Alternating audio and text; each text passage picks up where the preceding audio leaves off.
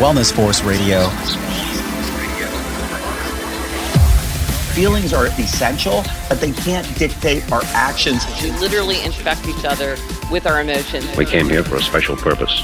Let the purpose unveil itself. Knowing without doing is the same thing as not knowing. They're not just trackers. I'm going to wear this and it's going to help me do the right thing. Welcome to an extra, extra, extra special episode. I said extra three times because this is the third round with Mind Pump on the podcast. Now, if you have anyone that's sensitive to curse words, definitely put on earmuffs or keep the kids out of the SUV. But this is going to be an episode of truth.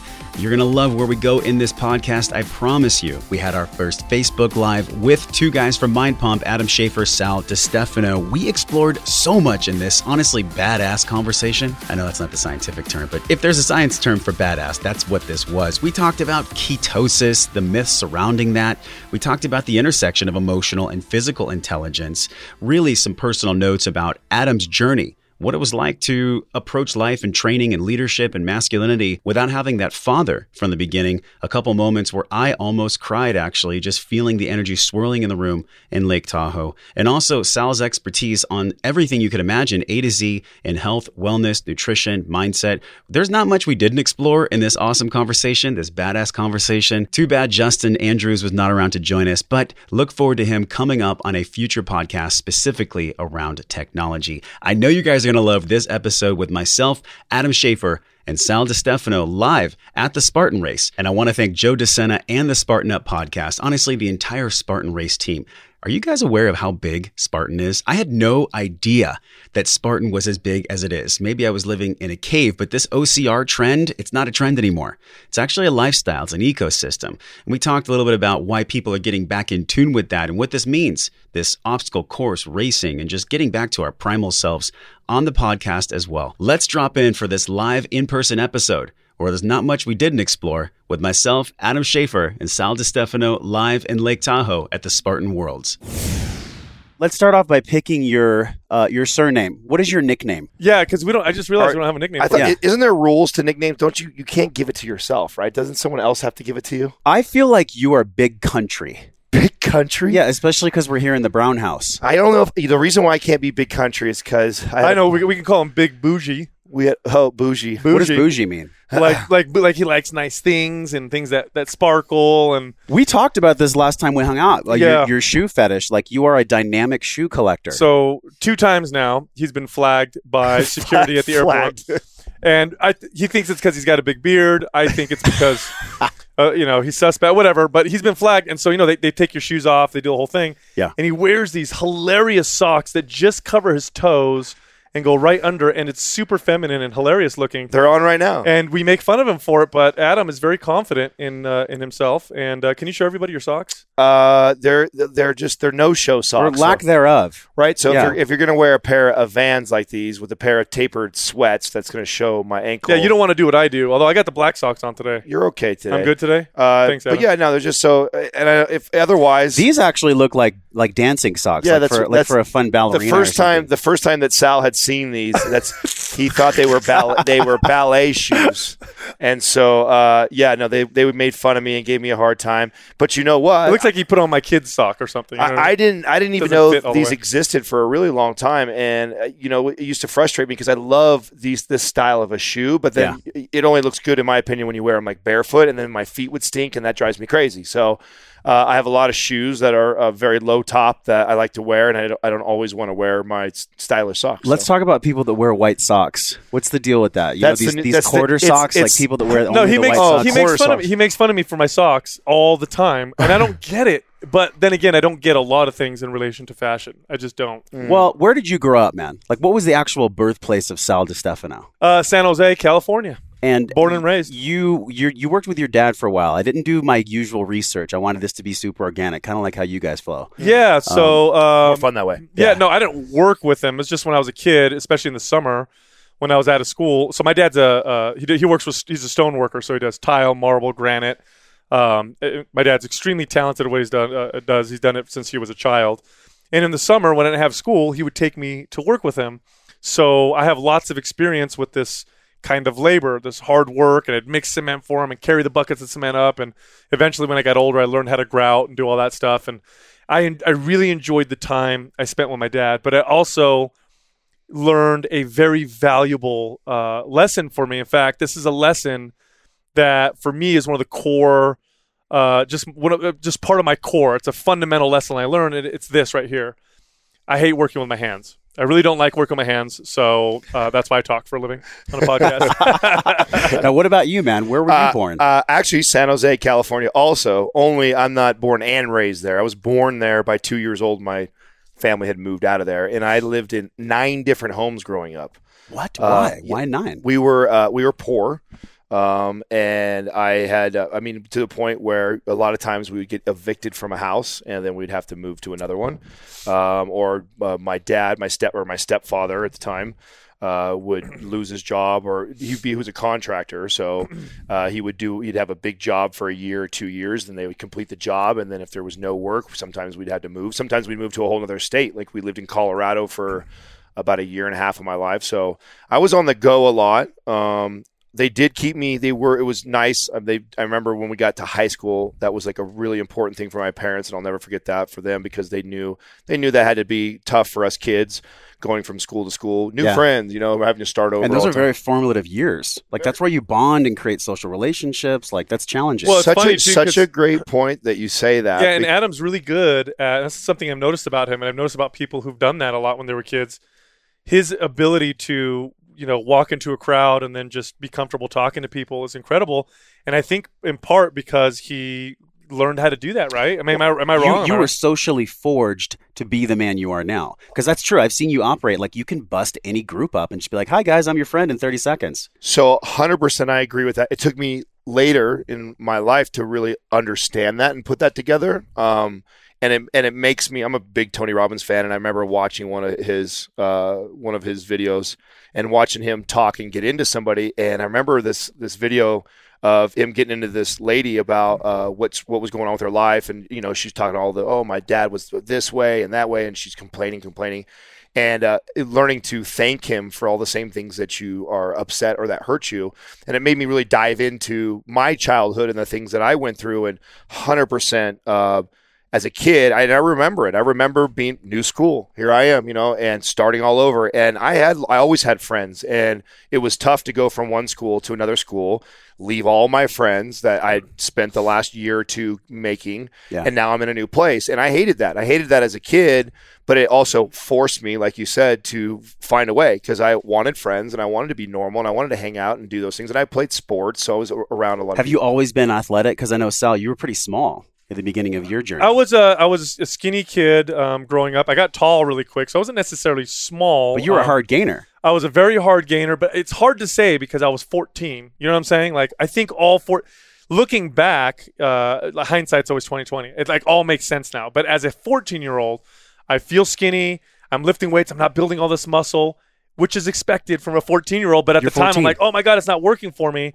And so I, I pushed my body and constantly tried to learn and grow. But it was all fueled by these insecurities, which later on motivated me to become who I am now with fitness, which is I understand the root, you know, the root, the real root causes of things like obesity and uh, the root causes of the reason why people can't, you know, stay consistent with exercise or they can't find, uh, they can't figure out how to eat right, even though the information's in front of them.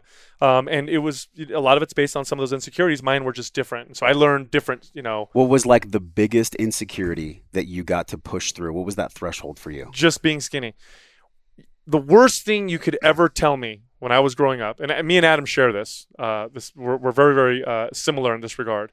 The worst thing you could ever tell me or call me was skinny when I was growing up, and people use that term not in a negative sense. Like if you're getting lean, people, oh my god, hey, look, you look skinny. You look skinny. It's like a compliment. you might some. as well. Yeah. You Yeah. might. It's like you put a knife in my heart when I'd hear that. Like oh, or like when I'd go swimming with my family and I'd get my bathing suit and I'd walk out and my aunts would be like, "Oh my God, what is it? This kid needs to eat some food. He's too skinny." And they they meant it in a loving way, you know, and they didn't mean it in in a, in a bad way to hurt my feelings, but it really hurt my feelings a lot, and I really took that to heart.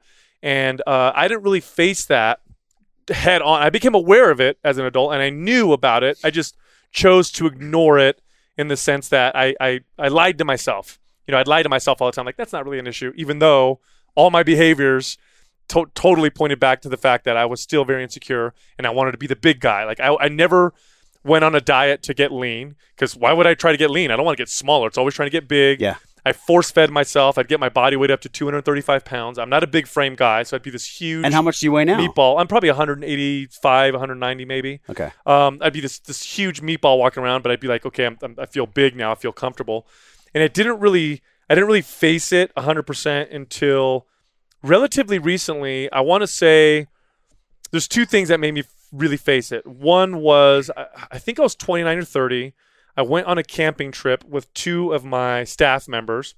One was a physical therapist, one was a massage therapist, but both of them were very holistic with their approach, and both of them really understood this side of fitness. And up until this point, I had known correctional exercise very well. I knew nutrition very well from a performance, fat loss, whatever standpoint. I knew how to support people very well, but I didn't understand some of this other stuff that they would talk about all the time. And we were camping, and you know, I'm I'm doing team building with them, and I always wanted to be a good leader, and so I would, you know, I would engage in what they wanted to engage in. I would I would entertain their ideas, and we were meditating after we'd gone on a long hike, and this is after three days of camping, which is very uncomfortable for me. And I think Right. We talked about this last time. That's one of your edges right now. Yes, It's nature. Yes, and I th- I think when you put yourself in uncomfortable situations, you tend to examine things a little differently. So I don't think this would have worked had we not been camping away from things, and I was uncomfortable to begin with. And we're sitting there and we're we're meditating, and th- it wasn't like nobody prompted me, but I chose to dive into that that insecurity of mine. And as I'm diving into feeling insecure about this and why do I treat my body this way and you know what is what's the real root of it and I pictured my son.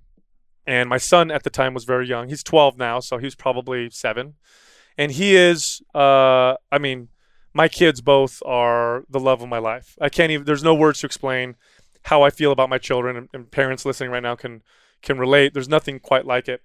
And it uh, it showed me what real unconditional He always likes to say that to make me feel like I'm less of a man. True love- I know. I'm like, I don't have any kids yet. yeah, dude. right. well, no, Yeah. I, I think you can He's experience. like, this is what makes you yeah, less. exactly. I think you can experience it in other ways, but for me, You can be a father in many different aspects for- besides children. For me personally, this is this is this it did it for point. me, and I'm thinking of my my son, and I'm and, and I'm picturing him, and he's my spitting image. He's probably going to be, you know, skinny and tall and lanky. He, he's very similar to me in his attitudes about certain things, and I pictured him, and then I pictured myself when I was young, and I'm like, holy shit, it's the same thing. Why I can love my son so I love my son so much, and I could care less about that kind of stuff with him. Like it doesn't even register in my mind where I look at my kid and I think, why aren't you building more muscle? I don't even think of that. Right. But why do I? Why can't I do that for myself? And there was a shift there, a very very powerful shift in the way I thought about those things. And I started to to actually make some changes, but I held on to some of the ones that I was most dogmatic or or the ones that I was so connected to that I didn't even realize that those were also issues until my body turned on me and I had some health issues and then I was forced to really face the monster. And um, uh, it's it, it, it. I mean, I had I've had more growth in the last I don't know eight years than I had in the previous thirty. Yeah, and this is what you explore. And I, I talked to you before we recorded. Like my opinion of when I first met Mind Pump, like you were really the one talking about wellness. Not that you don't, and not that Justin doesn't, but that was really your driver. It's like, hey, we're looking at the entire system here. This is not just about strength training and fitness. Why do you think that's the case for you specifically? Was it the upbringing? Was it coming from being a hard it's gainer and like? More your autoimmune stuff that Pro- you had dealt with. I think I was anything. faced. Yeah, I think I was faced with some different challenges than uh, Adam and Justin. Um, j- I think uh, that's part of it. I think we're all a little bit different, um, although we all, um, you know, converge in terms of our integrity and what we want uh, to do with our podcast and with our message. Yeah. And um, I mean, I learn something from these gentlemen every single day. Everybody brings a different piece. I just am blessed to have that piece that I can offer uh, to be able to work with these guys, and it makes me feel blessed because um, it makes me feel worthy to be working with such incredible people. Man, I, I feel so blessed too. Like you guys were a huge part of me being here, so I just want to thank you on the podcast. oh, for that. much appreciated. Such such an honor to be up here with these incredible athletes, Oh, uh, yeah. health and wellness people that I've respected for so long. Just to be able to hang out and just to be in the ether of creativity, Isn't it right? Just- great? Just, to be in there. So thank you for that. And Isn't it great? One, one of the people who's in this this beautiful ether was Cal Fussman, and we were sitting at the table, and he was like, "Hey, go right to the heart with your first question." And I want to go to the heart with you, man, because Okay. he, he asked a big one, and he said, "What is the greatest lesson that your father taught you?" Ugh, and I'm curious God, for you you just- what that Oh is. wow, you're gonna Yeah, we- yeah, you you're- got him, Get Jim. ready, bro. yeah, let's go there because Well- how much does emotional intelligence play into wellness, and how much have you had to grow to be Oh able my to God! lead You what just you asked. need? You just asked Adam what do you want, like his favorite. well, Of you're- all time. Well, Let's yeah, do this. Well, you obviously don't know then. So I, uh, my my father killed himself when I was seven, so he didn't really teach me much. So I don't have much memories of my dad. But my stepfather, my mom, after so I had seven years, my my real father took his life, and nobody knows why, or at least I didn't know as a child until I got older and then I looked back. So that's how my my early years started. Then my mom marries into a abusive relationship. So for ten years, I watched the two of them throwing frying pans at each other, cops being called, like all this stuff. So I never really had a really good male figure in my entire life. But the most the really good male figures in my life came later, like into my teens and probably like 20 something years old when I started meeting other men like in my profession or like minded people. And my mom really disconnected our family from like my uncles and my aunts and all my cousins. So I didn't even have an uncle or another family member who I really connected to and would give me like this great fatherly advice. So a lot of what uh, where I am at now in my life, a lot of that's self taught, and I've definitely for sure pulled so much from all the other men that I've been around in my late twenties, and for Yeah. sure, twenty to thirty was the most amount of growth as a man, and then from thirty to thirty five right now, I think I feel like was the most growth is learning about myself. Man, I I experience you as a fully present human. Like I never experience you like disconnected. You're always like whoever you're talking to, you're with them. And that's what I feel from you now. And I just think about what that would be like. I actually did not know that. Yeah. So like my heart just filled up from you saying that. And you know, when I was a kid, my dad left home when I was like 2 months old. And so I never really knew what it was like to just have like the standard mom and dad. Yeah. I think a lot of people deal with this. How do you guys think that that relates to people gaining weight, not having a safe home base to where there's that existential stress all the time? How many people listening can relate to like being from a broken home, not being the victim, but being the victor? Like, what do you guys think that looks like? I think that plays a, um, I mean, that plays a massive role um, in who we are as adults and the problems that we end up encountering as we, you know, when something is an issue that you grow up with, it becomes a part of who you are, and you become so unaware of that that um, you can't even examine it. You know, you can't even examine this uh, this poor relationship you, you have with food because you don't realize it's a poor relationship. You're you're literally in the state of unconscious incompetence where you just don't know that you don't know. But you know, the, lots of these circumstances can forge you or it can crush you. And you look in Adam's situation. He grew up in, in very, very difficult uh, uh, uh, circumstances. A- at the same time, um, he was the oldest of how many kids? Four or five? Yeah, I'm the oldest of five. oldest of five kids, and so uh, knowing Adam, and I'm on the outside, so I, I think I can comment on this, I mean, I know him pretty well. Uh, he latched onto that, and it turned him into a leader and the father figure of his family. So he kind of learned those things because he valued his role in his family. Well, Wow. it's, it's funny that you made the comment about people can be a father without actually having Yes. children, right? yeah. And it's the hardest thing for people that don't really know how to connect me with like my whole personal relationship and not having kids. Like I'm 35 years old. I've been I'm been with the women the woman that I'm going to be with the rest of my life. I've been with her for six years. Um, we're not married yet because we have personal goals that we're trying to get and and collective goals together that we where we want to be financially and stuff stable before we get married because it's not that important to either one of us. Uh, and then kids, kids are a possibility. It's not something that uh, we absolutely have to have.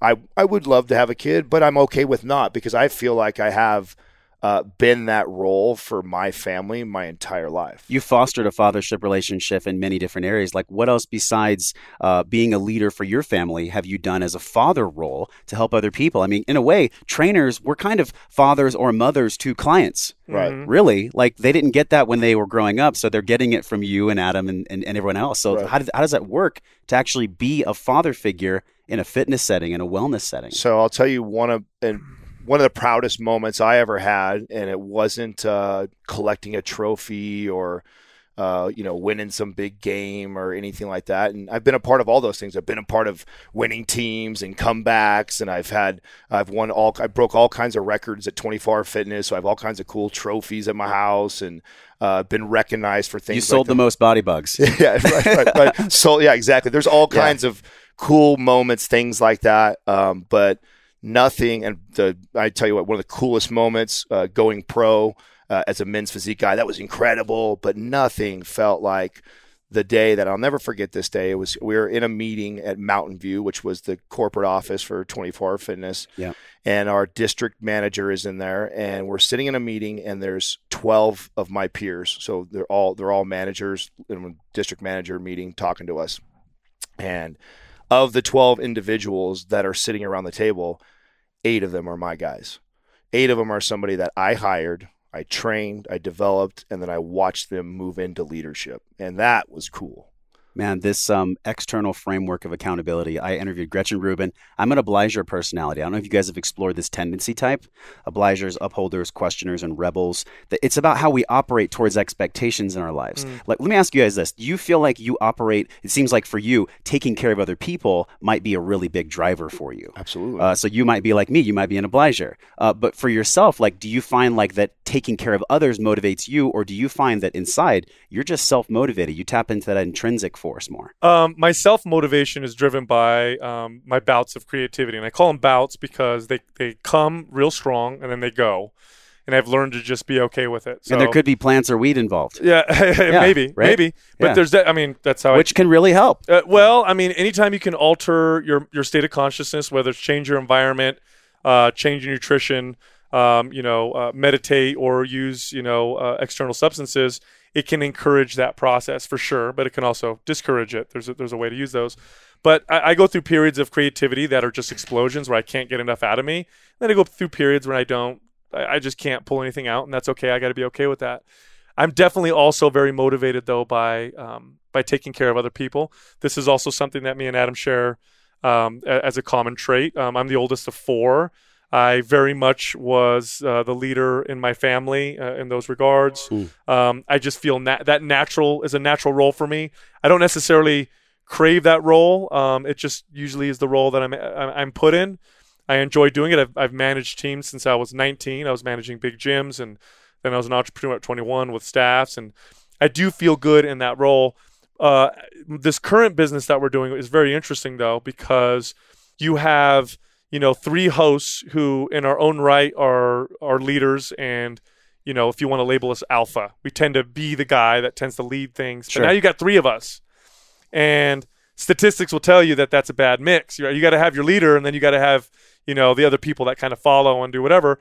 Well, we've got three leaders. We've got three kind of alpha leaders but we're also older. We're all in our 30s. We're also very mature. I think that plays a big part of it here because it's oh, not like sure. you're 21 for or sure. going fresh out of college. We would, ne- we would never. Your hormones and your ego are way more expansive then. Like you very guys true. have been through the ringer. Life has yeah. taught you big lessons now. And we all want the same thing. We all want the same thing. We all want to succeed. We all want to change the industry for the better. We want to make a massive influence.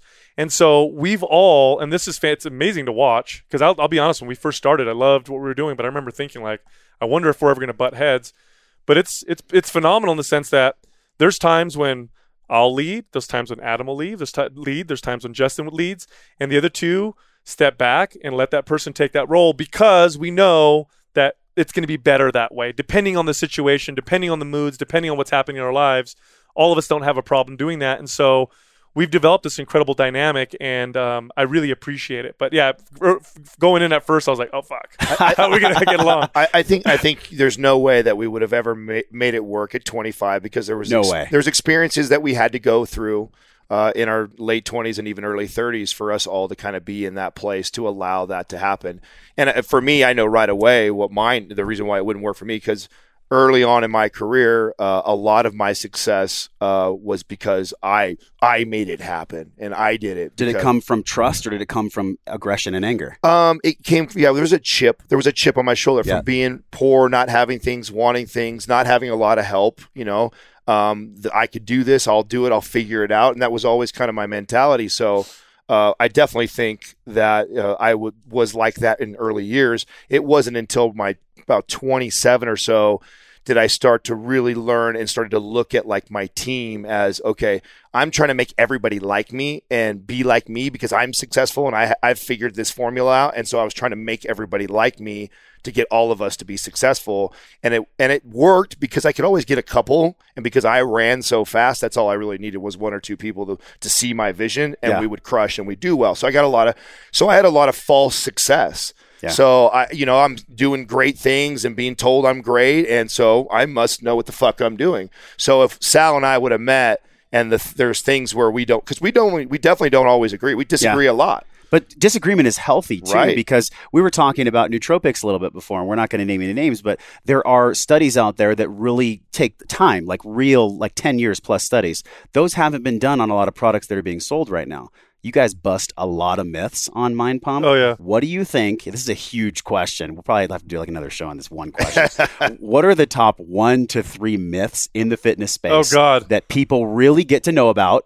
No fluff. Like, let's cut right to the point here. Like, what's let's go keto first if you guys are open to that Okay. because Sure. keto is not for everyone. Okay. So No. Can you please expound upon keto? No, so uh, ketogenic diets. Uh, Well, first share our how this came about, the way we delivered this message, because Raw fitness truth. oh yeah, over two over two years ago, or it was about two years ago. When, when did we have Dom the very first time? It was a Uh, while ago. uh, maybe a year and a half, before ago. keto, before anyone even really knew keto. Right? We Before were- he was on the Tim Ferriss show. Right. or- It was early on. It was right after that, I believe. So it was just people are just starting to find out about it. And we had known about it and we and I remember we talked to Dom and we had a great conversation. And at this time, I'm eating four to six hundred grams of carbs a day. I'm a competitor. Hey, were you puffy? no, bro, I was fucking look Wow. I look badass. Okay. Eating which is part of the problem. so yeah, so that's where I, Interesting. that's where I want to go with this. Yeah. So there's I'm I'm I'm eating 400 to 600 grams of carbs, uh, being able to interchange things that I like to enjoy in my diet every now and then, and and looking jacked. I'm competing uh, at the professional level in men's physique, and I've got these guys telling me like, "Oh, we should do this keto thing." I'm like, "Fuck that! I'm why would I want to do that? It doesn't even sound like a good idea." And I thought, you know what? That's that's not the right attitude. In fact, just the simple fact that I have that attitude tells me I need to challenge that way of thinking. Mm-hmm. And so I said, "All right, let's do this." And Sal was already doing it. He'd already he'd already committed. He was going to do it. He was trying to get me on board, and I'm like, "Nah, not for me, dude." And it's not my. I, I have I've got my stuff dialed in the way I like it. Yeah. I look great. I eat what I want. You went through your discovery process of seeing what gave you the results you wanted. Right. Right. So why, you know, so that was that was my way of thinking at that at that time, and you know, I was like, you know, that's just, and I'm a very self aware person, or I try to be, and I noticed that about myself, and so I dug into it deeper and said, okay, why why do I think that way? Why why not try this? Maybe I'll see better results, or maybe I'll learn something new about my body, and so I did. And I tell you what, my body responded unbelievably to ketogenic. Uh, I noticed huge difference in uh, inflammation. Uh, I noticed satiety. I didn't get these cravings that I was having before. Yeah. I was getting lean easy. I was eating fats and enjoying these great foods. What were your macros? Do you remember? Um, okay, so when I first did it, um, I wasn't getting enough fat, and I actually, uh, my body was like, this doesn't feel right. I was getting headaches. I felt really tired. Um, it didn't feel right at all. And uh, I remember telling Sal right after I was like, I don't know about this, bro. It doesn't feel right for my body. He's like, well, where's your fats at? He's like, you know what? Maybe you need to try pushing them up. He's like, that's about where my fats, and you were eating so many carbs, you probably just need more fuel, and you're not giving your body enough. And I said, okay. So I did. I did adjust. I was up to. I was eating 400 grams of fat. So between Wow. 354. Remember, I'm a 235 pound men's physique. Um, my metabolism is roaring So right if you're now. a busy mom working that's 110, do not eat that Yes, much fat. yeah. Oh my god! I have to. Yes, I always got You to will tell. be dragging your ass all over the and world. because I, know people Yeah. right away are like, "Oh, that's insane," but I needed to because 200 was not enough. Right, it was not enough with that low of carb. Eating under 50 grams of carbohydrates and under that for my body and what I was doing to it at the time as far as training, no way. So I pushed it up to about 400 grams of um, of fats. My proteins were about 120 to 150 on the high end of protein grams of protein, and then uh, carbohydrates. I was trying to stay under 50, and all I saw all these amazing results from the ketogenic ketogenic diet. Now, I didn't stay ketogenic forever. I, um, in fact, I now probably eat a diet that's um, kind of uh, paleo esque, I would say. Yeah. It's- we, even though we don't try and label any way of eating it. You right. basically just eat foods without labels. Right. right. Right. Exactly. Yeah. And you know, and I'm not really uh, counting or paying attention. I allow myself definitely to have carb. I probably eat about 150 to 200 grams of carbs now, but that's a huge difference from a guy that was eating 600. So it completely altered the way I looked at food. And so what I took from that. Instead of saying, "Oh, ketogenic did all these things for me," it was like, "Why, Adam? What did I do different?" Well, I noticed that all the lower carbohydrates definitely brought down the inflammation in me. The higher fats, oh, I noticed things, skin, hair, my psoriasis was doing. Did you better. notice cognition at all? Oh yeah. that- oh yeah. Focus on. The, we do podcasting every day, so I have great ways to measure this stuff. And you know, I, I'll lose train of thought sometimes. And man, I was way sharper than I'd ever been, and I felt that, and it was a major difference. And so, but what what I know, what was so great, and what we ended up talking about on the show, because as soon as we shared this, all of a sudden everybody started going ketogenic. And I remember telling the boys off air, I said, "Listen." We need to make sure that this just doesn't turn into the diet of Mind Pump. Yes. We're not okay with that. Dietary Right. dogma. Right. Right. So we have some great uh, episodes back around the time around when we're talking about ketogenic a lot because Sal and I would kind of go at it back and forth, and I was kind of coming from the carbohydrate side, and we and we had good discussion, and so people can hear both sides, and we both agreed on that. Yeah, this is not for everybody, and the takeaways from this is to learn about the macronutrients and what it did for my body. And so now I'm just more aware. Now, you know, my my beginning of my day is basically coffee and lots of fats. I never used I was an oatmeal and protein guy. Like that was how I started every Oatmeal and egg whites. Traditional bodybuilder Yes, breakfast. Yeah. absolutely. That was a staple meal for me and it worked well. It worked well. I felt good. I had a great workout because I'd have energy from my carbohydrates. Because after that, I'd be hungry again in two hours, so I'd fuel up again. And then by noon time, I'm having an awesome workout. So I was everything in my life seemed pretty damn dialed in and good. And I think to myself, wow, how many people feel like that and because of that never really get the chance to understand what a different macro profile may look for them and how beneficial be or the other spectrum i saw because i saw such great results from the ketogenic Yes. diet how many people now marry themselves to this again dogma of oh it's the ketogenic way get the fuck out of here it's not that it's because you probably started eating more real foods Yes. got rid of all this processed carbohydrates You can't eat shit when you're eating keto. It's Right. expensive. It's very myopic. Like there's a certain way of eating There when is. you're doing that. Now let's talk about the keto flu. Um, I'm curious about this because I tried it, you guys. It didn't work for me. I'm APOE 3/4. So for the people listening, there's different ways that our body processes fat, specifically saturated fats. So I'm a 3/4. I don't process saturated fat efficiently like an APOE 1 or APOE 2. Yeah. Uh, so keto is truly did you take a not- test to find that out I took a test. I did my 23andMe. I had it sequenced by Promethease, and they give you really actionable stuff. It's awesome. We'll link that in the show. And here's the thing you, you want to consider. There definitely are some general rules with nutrition, like don't overeat, don't eat too many processed foods, you know, that kind of stuff. But when you, when you get down to the specifics, the individual variance can be quite dramatic from person to person. So I'm going to ask you a question. Before you took that test, how did you feel going keto? I didn't feel good. Exactly. And this is the problem. The data backed up my feelings. the date sometimes people want that data but why don't you you know people just listen to your body because i got messages from people 100%. I used, I would get we would talk about keto and I'd get messages from people like, "Oh my god, I Oh, feel so great." bothered me. I'm- But, but then we get messages from people who are like, "Sal, I've been trying keto for a month. Uh, I can't. I don't. I don't poop every day. I have low energy. I feel terrible. How long until I start feeling good?" And I'm like, "Stop going keto. it's not working for you. Yeah. Listen to your body and switch." Yeah. The other thing you want to consider is the human. The humans evolved uh, during periods of famine, during periods of feeding, during the seasons when. Here's the thing: if when we're fruit if we're when fruit we have didn't seasons for a reason. If we're- Foods grow. if we're hunter gatherers and there's all these plants that we can eat, guess what we're going to eat? The plants. Why? Because hunting is expensive and dangerous. Takes a lot of energy and we may die. If there's no plants, guess what we're going to do to survive? We're going to go kill some animals and we're going to eat the hell out of them. And so humans had this variety and did all these different things. You know, I, I'll tell you what, one of the shocking things that I say, and I say shocking because people, like, when I, the first time I said it, I remember I get messages from people like, I can't believe you're saying that, is I would tell the muscle building world to have a vegan day, go low protein once a week. And they're like, how could you possibly talk about that? You're going to lose muscle. The funny thing is, the science actually supports that.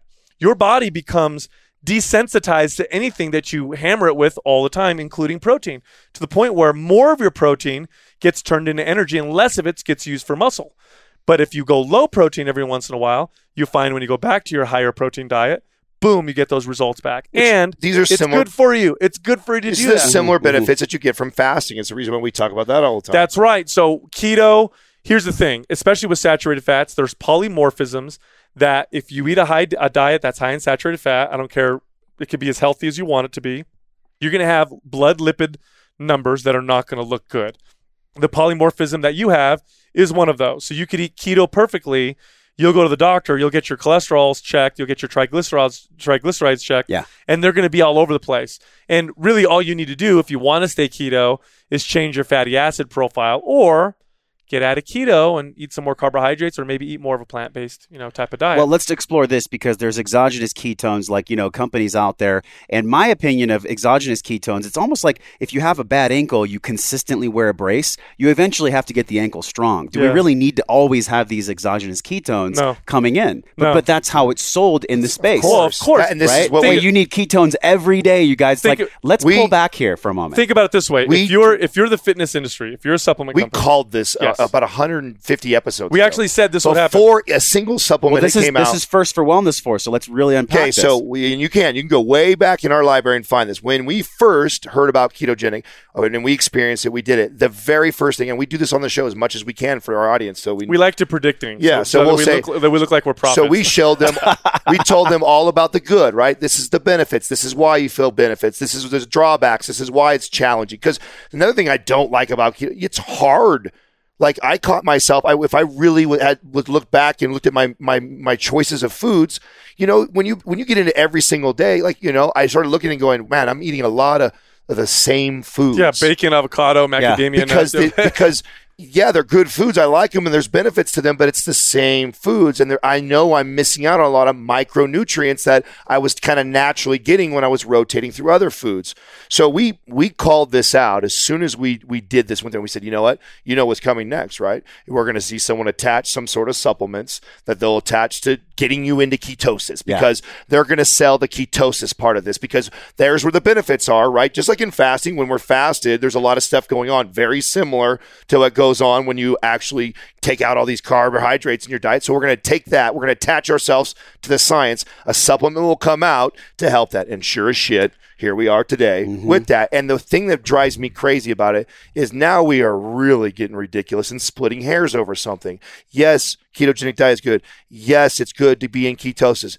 Should you be? Do you need to take a powder to get there to max to get there sooner or faster or more efficiently than you were before? What are we talking about in the grand scheme of things of your overall health or whatever your fitness goal yeah, is? not, I mean, splitting hairs. Yeah, and you know what? Again, when it comes to supplementing with ketones, there's definitely some performance benefits that can come from it. Just like there's performance benefits from supplementing. Yeah, but what are you doing? What are you doing as trying to be an athlete, right? Yeah. Trying to be an athlete, messing around with being ketogenic all the time. Yeah, no. Yeah, but you you guys, really- most people that are on the ketogenic plan, I would say 90% are people that want to let go of old weight. The athletes are dialed in. Yeah. Right. Like they're using the ketones and everything, but most people just want to like lose the body No, fat. exogenous And they ketones- get they get sold into that program Yes. of like take these ketones and you lose weight, and that could not be further from the truth. No, Right. ketone ketones Right. actually add calories. So if you're taking ketones, ketones have calories. Uh, will they suppress your appetite? Mm, maybe. They might help suppress your appetite a little bit, but then again, you're looking for an ex- external source of an appetite suppressant. We need to talk about appetite. If we can get it, I, I- you know, I'd love to get into that for for a second. You know, none of us, most people don't know what it really feels like to be hungry. Let's just be honest. The average person Yeah. has never gone without food for longer than a day, um, and that was maybe when they were sick. So this whole appetite suppression thing, really, it's not your appetite. You're not really hungry. It's probably emotional. It's probably it's or anxiety or boredom. Uh, so you know, taking something to suppress your appetite, not really a good idea anyway. Um, and I mean, performance benefits, I can see that. Maybe I only nootropic, I only see it as if you were a dialed in athlete you, and you love like let's say Spartan where we're at you love this and you and you got everything else right you're ketogenic and you just happen to be an endurance athlete because that's not ideal right if you're an, we all know that if you're an endurance athlete it's not necessarily ideal well, if, uh, super For long endurance, everybody. maybe. It's Right, challenging to shift the energy source. Right, Yeah. right. So, and and it still would be more beneficial for that athlete to do cyclical, so to where and actually still utilize. Because even when we talk to um, what's his face, who's a ketogenic athlete, he still uses carbohydrates when he's training. And he's Oh yeah, the the, the, Zach, the uh, Zach, Zach Bitter, who's the ultra ma- He's marathon like hundred record, mile uh, he- record holder. American But he cycles because everyone gets to cycle. You can't Right. eat the same weight forever. It And doesn't exist. In fact, it's a good idea. It's a great idea because this again, this is how we evolved uh, to train your body, or at least let it go through the process of switching energy sources, going without food. But this you can apply on the grand scheme of things. You can apply to allowing your body to adjust to temperature contrasts. You know, allowing your body to adru- adjust to different forms of activity. This is just how the body thrives. It thrives on this kind of variety. And you can get very specific and very focused, but you're going to definitely give up some other things by doing that. Well, let's talk about adaptation because you had an incredible transformation. In your Instagram, I was like, this can't be the same person. uh, Adam, I don't know how much weight you lost or how much muscle you gained, but you literally went from somebody that looked like they were managing a Taco Bell to somebody that was like a perfect V that was on a stage, tanned and smiling. Like, how the hell Well, did I- you do that? I, oh, thanks for all that love right there. Uh, it did take me a little bit long. did you manage a Taco Bell? Uh, no, I did not. I did not manage a Taco Bell. you actually and managed. the, the cool part. So the whole thing, and we, you know, Sal shared his like self awareness journey of like we where he said we were very similar. Is we had this insecurity of being the skinny guy forever, and I actually never in my life trained to lose body fat until I was 30 years old. Wow. My whole life was dedicated to getting bigger. How much hope and inspiration does it give to somebody listening right now? Oh, you let can me change at any age. Oh yeah. Yeah. yeah. absolutely. My whole life I was focused on getting bigger. I was never big enough and I was always carrying that insecurity of being skinny or too small. And the only reason why I did was I took a two year hiatus from fitness, uh, and I didn't fully because I was still managing a boot camp business that I had running. But I put a lot of my energy and focus into an opportunity that I had when, in the cannabis industry. And I was offered offered a position to oversee multiple locations and be the first of this wave. So I was a part of the first two cannabis clubs in the uh, Bay Area. And so I took a hiatus uh, for financial reasons. It was a great opportunity for me to make some money. And I was, it was so much that I, as much as I was passionate about fitness, I was like, I would be a fool to not do this. It's satisfying Maslow's triangle for sure. Yes. I mean, you're there. Right. We understand. So um, that's what happened. And during that time, I was 100% focused on money. I was running my, my managing my boot camp business and, you know, occasionally working out and eating like shit. I was eating because I was working 16 hour long days. And I mean, I was eating garbage, eh, fast food, everything. And I just didn't really care because I wasn't, well, I, I didn't think I was really getting fat because I'd never been big enough. And actually, I was holding some decent weight. I was like, oh, I was holding around 200. It's always been hard for me to be over 200. It's okay. I'm okay with it. So it didn't even phase me. Didn't even think about it. Uh, but meanwhile, and my and Katrina will share stories of you know she remembers watching uh, just the way my confidence, the way I carry myself, the way I talk, uh, being naked in the in our bedroom together, Sure. so that versus turning the lights off, then getting naked, doing things like that, which is not like me. I'm the guy who walks around and brushes his teeth naked in front of his girl, that type of deal. It's true. I've, I've shared a hotel room with him. Horrible. So um, this is going on, right? And I'll never forget laying in bed next to her, and I reach over my side to scratch my side, and I actually feel my belly. And I never had felt it laying on my side to where there was, I had enough body fat to actually hang like that. Mm. I'd never felt that, ever in my life. And I felt, and I remember feeling it and going like, "Whoa, wow, I'm." I'm actually kind of kind of fat. Like that was weird. I've never I've always been skinny, always trying to be bigger, never once ever thought about fat. Never been called fat in my life, never thought I was fat in my life. And I was like, "Hey, I'm, I might be kind of fat." And then I kind of I remember looking at myself in the mirror going like, "Shit, I don't look." And then I took a picture and I hadn't taken a picture of myself in a really really long time. Was that the Instagram picture? Yes. No. Yes. So it inspired, um, and at this time too. So there's a lot going on. So kind of give the backstory a little bit so everyone understands. I've been in marijuana for a while now. I started up these clubs, made good money, did really well and stuff like that, but really uh, was not fulfilled.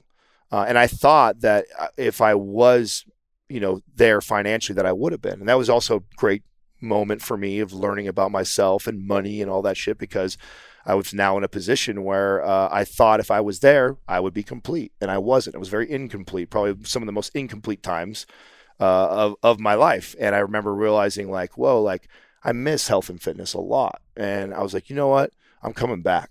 I'm coming back, and I'm I'm gonna do it right because now I'm in a position where I have enough money that I can just focus on what I want to do and not what I need to do to get by and pay the Mm. bills.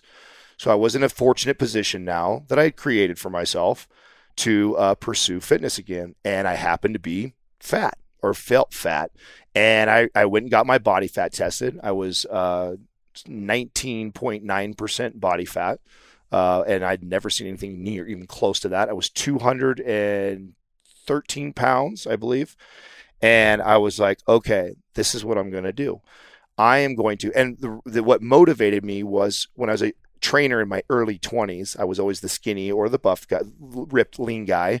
Clients used to tell me that, oh, you don't know what it's like to be fat Sure. and lose weight, and you know it's totally different for us. And I used to hate that. I'm like trying to give them knowledge, and we're arguing, but they're kind of right. Like I've never experienced that, so I can't completely relate to them. Although I thought I was smart enough to express it, and so I've got people telling me that. Um, and for the first time in my life, um, I was about to, you know, I was a guy who felt fat, trying to lean out. So I was going to be able to connect to those people. I'm now in my 30s. Clients used to always say to me, "Oh, well, you're so young. Like, You'll wait, see what happens in your 30s, my friend. You'll see what happens in your 30s." Yeah. So I'm like, perfect timing for me to show these people what's up. Like, show. And this again, this is me, the chip on my shoulder of always trying to prove myself. And here I am. I'm going to show the world that um, I know what the fuck I'm talking about. And I'm going to take you, I'm going to take myself, and that was what I said. So I'm going to take myself, I documented it, did a video. So I'm going to take myself from the worst shape of my life and I'm going to the best shape of my life. And let me tell you, I've been a trainer, so I've been in good shape. I'm going to go to a level I've never been before. And so for me, that was anything sub 8% body fat. So the goal was anything below that. And uh, I began documenting it on YouTube and sharing my journey and kind of walking people through the right way to do this process. And the goal was to show everybody I'm not going to move the scale very much. I'm going to hover around this 213 pounds and I'm going to show you a totally different physique with right around that weight. And I ended up, I think, two pounds different. So wow. So for, for everyone listening, like throw the scale away because so many people get caught up in that dogma. But I got to ask you, man, like motivation, inspiration, what you did, like motivation wouldn't have been enough. Hmm. You you had to have had a deeper fire Oh, of of, inspiration. I- so what was that? that now you're now you're dipping into the business side of me, the vision piece of what I was trying to do. I was trying to accomplish something by showing all this too. So at around this time, and Taylor's no longer in the room here now, but uh, the, our video guy, uh, we have a connection that goes all the way back to him being in his early 20s and me being around 27 or 8 and he was on my intramural basketball team. And I never met him before. We were have mutual friends, and this kid had all this flexibility with his time. And I at that time was making really good money in the marijuana business, so I had all kinds of flexibility. And he was always in the gym when I was in the middle of the week, and had always a new pair. I'm a sneaker guy. He had sne- always new sneakers on, drive a nice car. I knew he's a really good kid too, so I knew he wasn't doing drugs, selling drugs or something crazy. I was like, what does this kid do? And I remember asking him one day, and he goes, um, I I sell I sell mm, um, clothes and things to uh, my Facebook following. I go, huh? He goes, yeah, I have a business I built off of uh, uh, Facebook, like an e-commerce, right? And I'm like, I have heard of people doing this at this time, but I have never met somebody you know, actually that was successful, like making, and he was making a, a good living, like making good money. And I was like, man, can we get lunch? And he's like, yeah, absolutely. So we set up a date. We go have lunch and we sit down and he shared his whole thing and his process. And to give the audience what he did that I thought was so brilliant was if you're a sneakerhead, you will totally understand this. I'll try and make it easy for those that are not. When you got uh, rare shoes like a, a pair of Jordan 7s, um, people like me love those shoes, are willing to pay more than the retail price to find them because they're so rare. And there's somebody out there that has them in a nice box and has never worn because they know that. And so Taylor was a guy that had lots of connections in that industry and he put people together like me, where he'd say, Hey, you know, Josh over here has a pair of Jordan 7s. He has them on sale for, or he'll sell them for $300, you know, and he would connect us. So he's a broker, right? A shoe broker A shoe brokerage. a shoe brokerage for rare type of sneakers. And I had already known this ex- this business existed, and I said, and I knew that it was uh, a, a lucrative business for some people that were good at it. But what he did that I thought was brilliant and ahead of his time and a visionary was he instead of uh, just doing that and making a 50 bucks or 100 bucks on every shoe transaction, he actually didn't make any money. He just was the guy who connected everybody. And so everybody wanted to use him. He wasn't making any money and he didn't make any money at first, but he built a community of people that were all into the same shit. And then he pivoted over and created a line of clothes and uh, uh, air fresheners and keychains and sweaters and hoodies. I mean, a whole thing, e-commerce business off of this 10,000 people following him on Facebook. And I was so impressed and so fascinated by that that I was eh, because I finally met somebody who did it. And I'm like, and, and I, and I got why it worked so well and why so many people nowadays fail at building these businesses because they thought the same way I used to think, which is you turn on your Facebook, your Instagram, and you have a business. So you promote your business. You, you have another area or way to do that. And that couldn't be further from the truth. You know, this is our, your social media is a place where people can get better connected to you. And you want to gather as many people, like minded people, uh, as you possibly can. And from there, you can offer a place where someone can go and make money. And the smart way to do that would be using funnels. The podcast represents a funnel. If I have your attention for an hour to two hours, uh, that is our ability to communicate our message. And from there, if you like what we have to say and you believe in what we have to say, there's a good chance you might want to purchase something that we offer. And so uh, I saw that in Taylor was blown away by that model. Um, and I was on a mission to, so when I switched on Facebook, Instagram, all that, I turned it on with the intention to build a big business off. That was the deeper fire. Like you were going to transform and show people it was possible. And you knew that that external framework would drive you. You're such an obliger like me, man. like you wanted to serve other people by your transformation. Like that was the real current underneath this. Was that the biggest transformation you've ever experienced in your life? Oh yeah, that was uh, for sure physically for sure. I've definitely had bigger mental ones, absolutely, but that was uh, and it did a lot. It did a lot of things. It made me a way better coach. It taught me a lot. I mean, because you actually could be in those shoes. Yeah, man. I mean, I always rec- and I'm the guy out, out, of all of us for sure. I talk about the tracking all the time, right? Yeah. I'm the big fan of the Fitbit. I'm the guy who loves Fat Secret app, and I'm always telling people you got to track. You just got to do it. Think yep. of it like fucking school. You got to get it out of the way. After that, whatever. But I think at one just to make connect that and because I know all the schooling and books and, and time I've spent in this field and how much it still broke through to me. And I'm like, I got 10 years in this industry, all kinds of certifications and experience and brilliant minds I've been around and it still broke through to me because I finally disciplined myself to really track and then evaluate how I was feeling, what my how my body was changing, and once I did that, I mean, it gave me it gave me a power that I have now that makes staying in shape almost mindless and easy. Man. And it's almost unfair. I knew a little bit about your story, but like thanks for sharing all those deeper nuances. Like I did not know that really it was the business that you wanted to show people that transformation was possible. Like that was the whole ethos behind really do you feel all three of you uh, do you feel like that might have been the current below all three of you's mission was your transformation? Like you started it and then you guys caught the fire as well. well when we first started mind pump we had um, really no social media presence except for adam's social media presence on instagram which at the time was about 20000 followers, not a huge amount, but was enough to give us a little bit of a boost. Yeah. But I remember, I mean, I'd get on the phone because I didn't really know, I had never really met Adam and Justin before Mind Pump. I'd, I'd known of them because we were all top performers at 24 Fitness. So I'd heard their names and we all had mutual friends. But I remember um, I would talk to Adam through social media and he would tell me, like, dude, you got to get on Instagram. This is what you got to do this is how you build a following. And I just, you know, I didn't listen. I didn't listen. Like, I don't care. I don't care. And, you know, fast forward, we start Mind Pump, and it's like, thank God he had that little bit of a following. Yes. Because it gave us a little bit of, you know, a little momentum when we first got started. But even with even with the show Mind Pump, you know, when we first started the show, we didn't monetize for an entire year. Our goal was really to provide, and it still is, our goal is the same to provide as much free quality content as possible yeah to the point where the audience uh, they value it so much that either a they want to buy your product oh, when we just first, to, just to when we you. first turned it on. I'll never forget that, and that it felt good, and that and that I remember was like we were doing this right. Was when we did finally say, okay, here's the program that we have to sell sell and offer. Uh, the people that were all buying it was like it was crazy. We were getting all this feedback, like I don't even care what's in it. I you guys have changed my life so much. I'll just buy whatever you guys are selling. I'll buy whatever you sell because I feel like I yeah. owe you so much. Yeah. And I was like, Fuck yes. This is so powerful for all the coaches and trainers listening. I can't tell you, like, probably not a day goes by where somebody doesn't message me and they say, "How did you get to where you are? How did you? How do you get into podcasting? How do you create what I?" You have to give.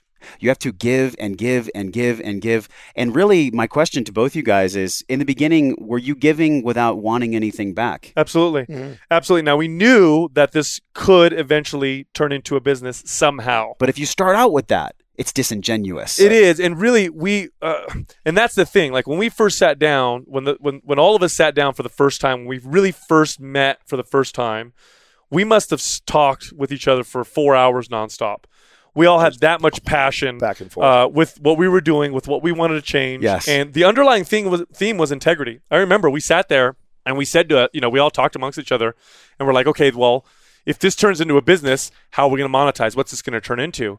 And I remember all of us thinking like, well, we're going to have to figure out a way because we, we don't want to sell any supplements. We don't like most supplement companies. We don't like what how the fitness industry makes money.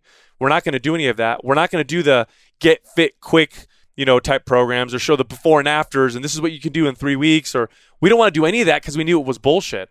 And so we knew it would be kind of a hard a hard struggle if we were going to turn this into a business. So really initially it was just making an impact in, in, in growing our audience. And really here, you know, there's a huge misconception with people who get into business in the social media world and they think that they need to have millions and millions of followers Yeah. to create Vanity people. a living for themselves. The- now, of course, if you have millions of followers, that's easy. You've got tons and tons of volume, but that's extremely rare and it's probably not going to happen.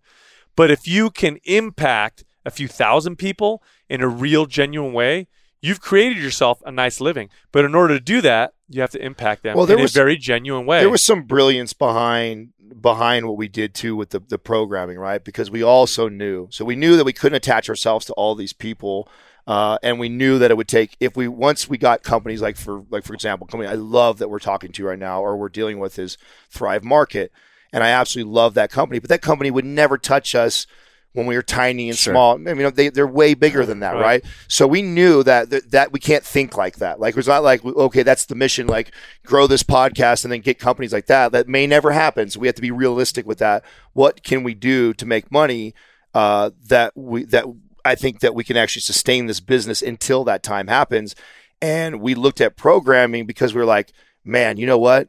The, there's so many programs that are all over the place, and there was no good like legit exercise programming probably because the guys that were selling the most of it they're looking to they're looking at the selling points which are intensity excitement and you know like lots of marketing And novelty. novelty Yeah, novelty. lots of novelty big. novelty, novelty, exact. And let Yeah. me tell you, I had- Novelty is kind of like the disease of the fitness space. Yes. It Yes. really Ah, is, man. It's so true. And Yeah. this, I tell you what, I, and I'm not going to put the name, the guy, buddy of ours, on blast, but we have a good friend of ours who is uh, a cover of a magazine model and very, very successful guy. And he did it in the fitness industry, and he did it through making a name for himself and then selling pro programs online.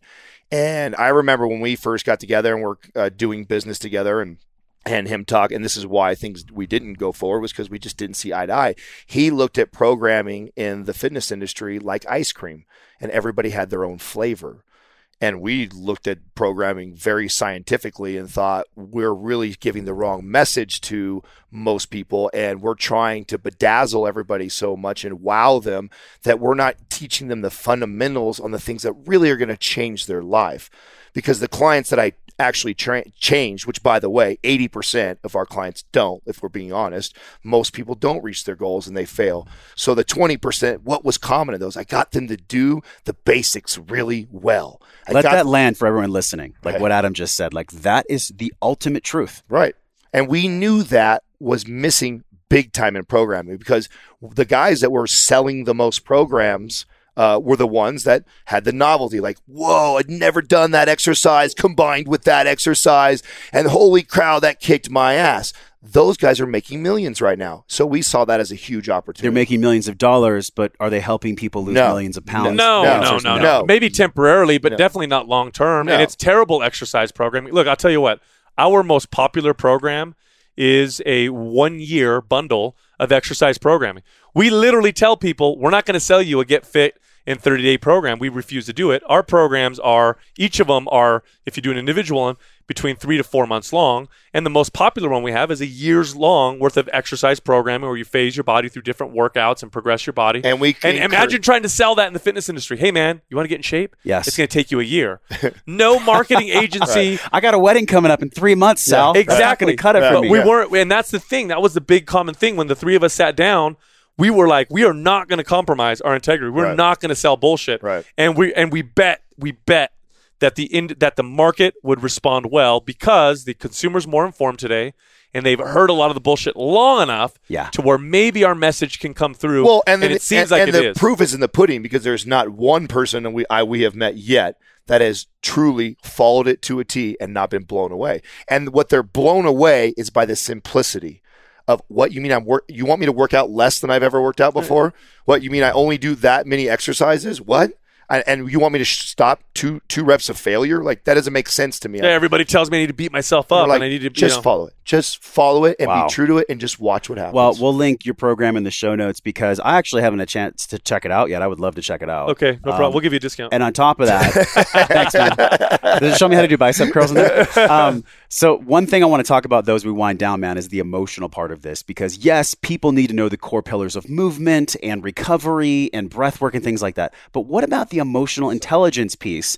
This is big, not only for Wellness Force, but for Mind Pump. Because look, if we're going to give people information that works, they can't just know; they have to do. Mm-hmm. There's a gap.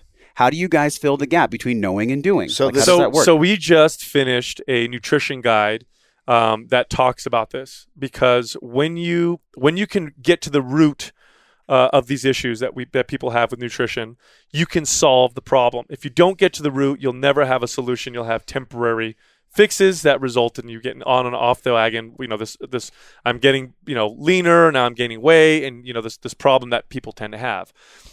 Uh, when it comes to nutrition, it's important to look at the different stages of learning that you move through with nutrition.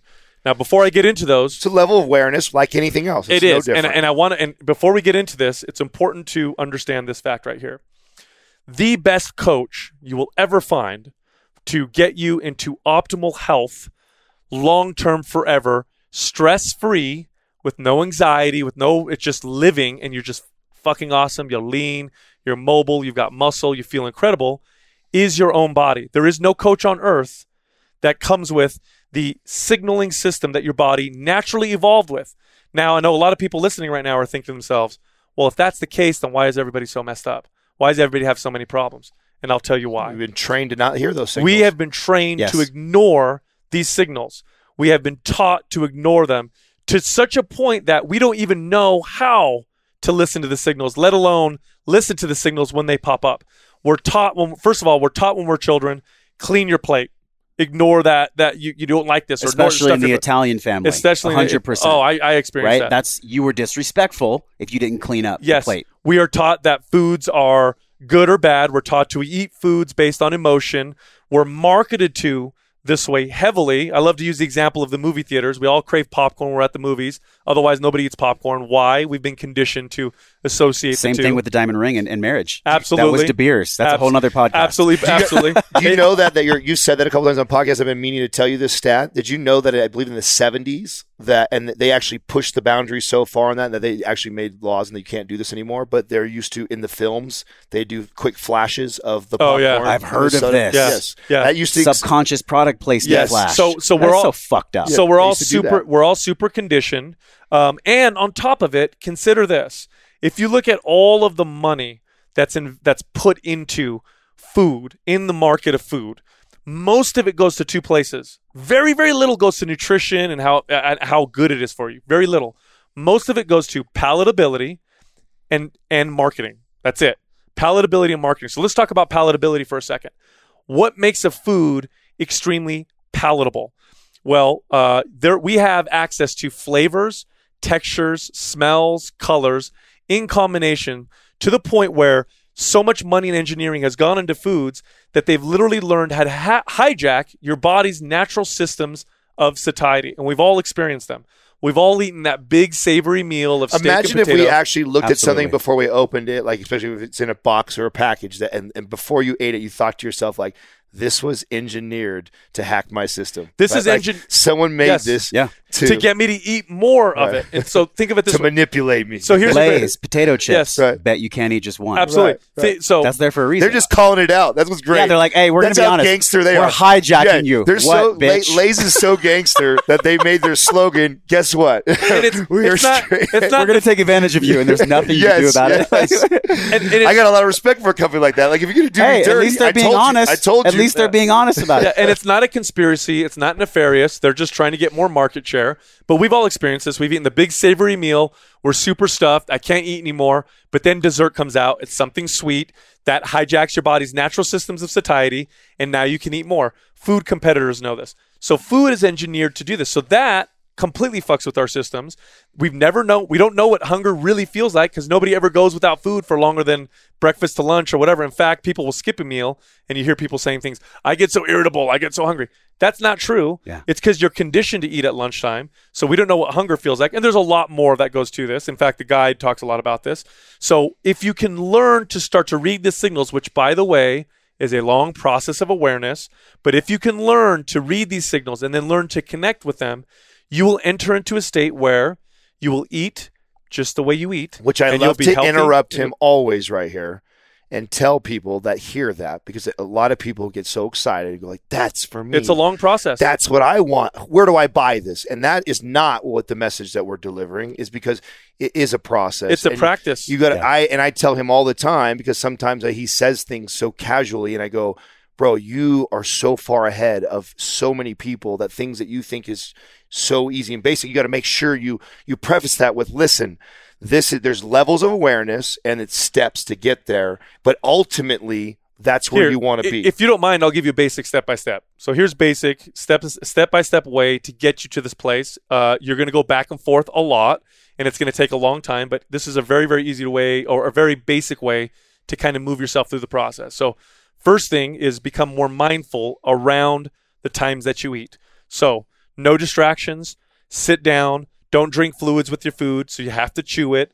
Think about how you feel before. In fact, you need to write down how you feel before, during, and after. It sounds like a pain in the ass, but we're going to take you from unconscious incompetence to conscious incompetence. You need to know what you don't know. So take those notes, write them down. Make eating a very mindful practice. And this is the- start with that. this is the tracking piece and Yep. why I say and it's then important. start to track. So, like Adam's saying, then track your proteins, your fats, your carbohydrates.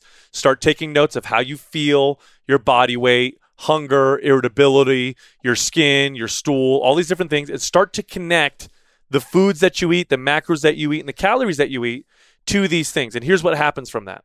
If I really like, let's say I, I like every morning I have to have my my bagel. Like that's just my fucking food. And, and we all know this as trainers. We'll tell our client, take this food out, and it's like we told them to cut their arm off, right? Mhm. I have to have my bagel. Well, if I and I'm but, I'm I'm unaware of how the bagel is making me feel. Most people are like this. Well, if I start to connect the dots and I realize, holy crap, every time I eat a bagel, I'm lethargic and irritable and I get constipated every single time. What ends up happening is you start to make an association with that bagel and you stop liking it as much. It stops becoming a food that you crave. Now, the, the reverse can be said for foods that are healthy for you that you may not think you like, like broccoli. Like, oh, I don't really like broccoli. But let's say you let's say you start eating it, you become more more mindful around it, and you notice I feel really good.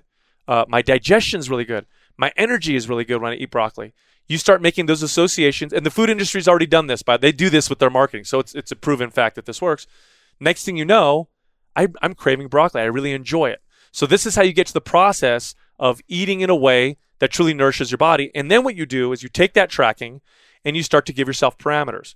I'm going to eat this many grams of protein, this many grams of fat, this many grams of carbs. These are my calories. And you work through this process. This is a long process. You're going to be here for a while. Once you get comfortable with that and you really know what's in food and you really understand grams of proteins, fats, carbohydrates, how I feel, what's, you know, what's going on, now it's time to transition out of that tra- tracking phase into what I call the intuitive phase. And the way you do that is you take away days of tracking. So Mondays, I'm not going to track in the sense that I'm not going to go for targets. I'm still going to pay attention and write down what I'm eating, but I'm going to eat whatever I feel. And at this point, what you're probably going to experience is a period of binging. This is when people tend to go think they're off the wagon, like, "Ooh, I'm not tracking," I don't have to track anymore. I'm and they free. go off, Cheat and, that, day. and that's which, okay. Which flies in the face of tracking in the first Yes. place. Because I do want to point out to people, like you're talking about sharpening an intuitive sword here, my friend. Absolutely. And sharpening that sword takes time. So let's breathe into the fact that this is going to activate the parts of our brain that deal with not instant gratification, That's right. but long-term That's right. delayed gratification. So That's I have right. a- I have Now, a- and I, my experience that is a with cli- big piece we get to swallow here. and, and so you're going to feel like you're going off and on the wagon. That's fine. Pay attention, be mindful, but little by little, you'll be able to add intuitive days, and sometimes you'll have to take them away and go back to tracking. But over a period, and I've, I've experienced this with, with this with clients, it's anywhere between, depending on the individual, six months to a couple years if they're consistent with this practice. Well, they get to a point where eating is much more intuitive. And what I mean by that is you will start to feed yourself in a way that truly nourishes the entire body. And I'm going to give one more example because people think that means you're going to eat perfect. Not true. That means when I'm at a function with my friends and we're all connecting, we're connecting with each other. And right now, I'm feeding my emotional self. I'm feeding the connections. I'm feeding this this part of me inside of me that has nothing to do with nutrition and nutrients and proteins, fats, and but it needs its fuel. I might drink a little alcohol. Mhm. I might enjoy the pizza, and at, and I'm not going to feel guilty or bad about it because I know I'm nourishing my body. And you have this very balanced way of living that is without stress and without anxiety, and that's the ultimate goal. And that I truly believe is the only way to true ha- to have true longevity with nutrition that doesn't involve stress and guilt and fear and all that other shit. Man, I have to reflect on this. And for everyone listening, like pause right now, go back 15 minutes, listen to that whole thing again. Because it's the long term approach that really wins. When I was 280, I tried probably four times, you guys, to lose weight as fast as possible. And you know what happened? It came back with interest every single time. Right. Mm-hmm. And the only way I finally just like let it go was by just saying to myself, I don't care how long this takes. I'm just committed to figuring out how I actually can do it. And I think that's the mindset that people get to have. The tools are important. Yeah. But like, let's pre-frame getting the tools with just like surrendering to the process here. Excellent. Now, I want to wrap up because we could probably record the entire day because I love you guys. I love doing this with you guys. Love you too, brother. Um, the the one question that I always ask guests, and and I and this is cool because you're at this stage in your life where you know technically people in their uh, mid 30s, late late 30s, early 40s, the hormones are not really on their side, and society says, well, this is the time when you start looking at medications and worrying about everything. How would you define real wellness in your life? Like, what does real wellness mean to you? I, I- you know, real wellness may mean something from different from person to person, or at least it may look different from person to person.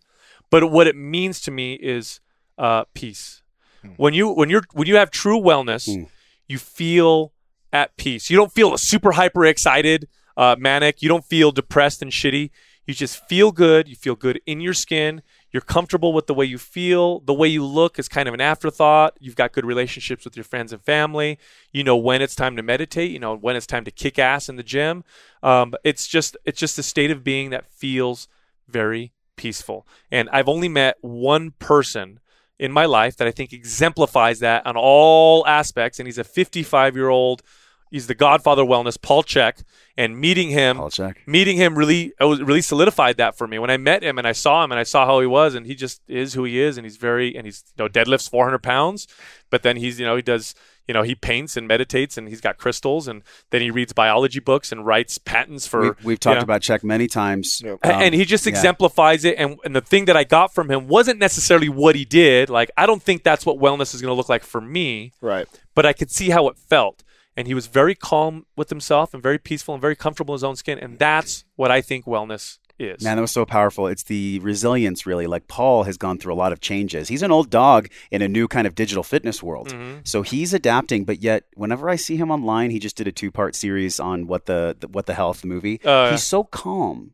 Even when he articulates it's peace, man. it's always from a place of peace. Yes. Yeah. Um, what does what does wellness mean to you? Adam? So it's very similar to Sal as far I I 100% would say peace and I just think our peace is different, Mhm. right? So I think there I have different things that that matter to me and I think I'm really close. I think I'm really close to my true wellness. I don't think we ever really get there. I think we're always kind of There's will no be- finish line. Right. There, and I don't think I want a finish line. I don't think I think I would get bored if I oh I figured this all out. So I think at part of that, right, is embracing that. Maybe I'll I'll never fully have true wellness, but I feel like I'm honed in better than I've ever been in my entire life. Um, and for me, it's like actually kind of learning to pull away from the stuff that we talk so heavily about on the show of macros and n- nutrients and bodybuilding and the weights and all the and pulling myself from that and actually evaluating the rest of my life.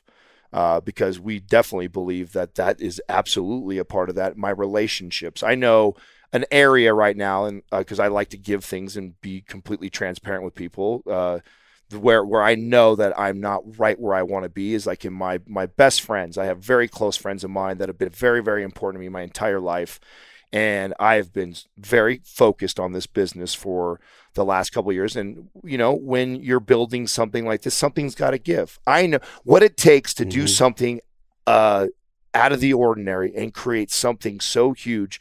Uh, you are for sure uh, going to be out of whack. I know that. And I, but I'm okay with that at this time in my life. Where I'm currently at, what we're trying to do, I, I know that I'm not completely balanced. And when I find when and I and I know, just like we talk about intuitive eating, there's an intuitiveness about me when I'm at a place in business and financially and all that stuff that all of a sudden I go, I'm here. You just hit the biggest chord with me, man. This is why I love podcasting with you guys because I feel like I'm right there. We look at health, wealth, relationships. I'm in that wealth building phase. And so I intuitively feel like I was actually talking to Shauna from Organifi the other day. I was like, yeah, I go through moments where I'm so stoked about life and what I'm building and what we're creating with Wellness Force. And then there's these little voices that come up that says, you're lonely. Mm. You're a little bit lonely, aren't you, Josh? Mm. And I'm like, yeah, sometimes I feel lonely, but I'm also creating the castle. Right. I'm also creating the kingdom right now. So I know that that's a temporary thing, and we aren't our feelings, we aren't our emotions. As you know, we're the observer mm-hmm. behind all those mm-hmm. things. So you guys, so stoked to come here and be at Spartan World. And uh, if you guys have questions for Adam and Sal or Justin, please, you know, post a review. And in your review for Wellness Force, just type your question to us and um, I'll have the guys ping you back. Oh, so. we'd love to, man. Yeah, yeah we yeah. love you and your audience. Always, appreciate Thanks, it. Man. Always, guys, always a good time with you, brother. Live from Spartan World, Adam, Sal, Josh. We're out. Peace. Hey, my friend, thank you for hanging out and growing with me on today's show. Remember to hit subscribe, share this podcast with somebody you care about that you think gets to hear this message. Support the show by leaving a five star review for the podcast right now, simply by tapping on your show artwork on your iPhone. Click that purple link that says review this podcast. It helps the show reach more conscious and smart people like you, and your voice will attract more world class guests that want to come on the show. So let them hear your voice. For all the downloads, videos, links, and free resources mentioned on the episode, go to wellnessforce.com forward slash radio. And while you're at my house on the web, join us in the Wellness Force community newsletter on that page, and I'll send you four free guides around staying healthy with your eating, moving, and sleeping while you travel. Join a group of people like you over at the Wellness Force community Facebook page. This is where we talk about the things that really matter. We share our wins, inspirations, struggles, and a lot more. So join us, tap on the show artwork on your phone, and hit that purple link that says join the Facebook group, and I will welcome you at the door. Okay, now you get to go out into your world and create impact for the people that you care about. So until I see you again real soon, I'm wishing you love and wellness.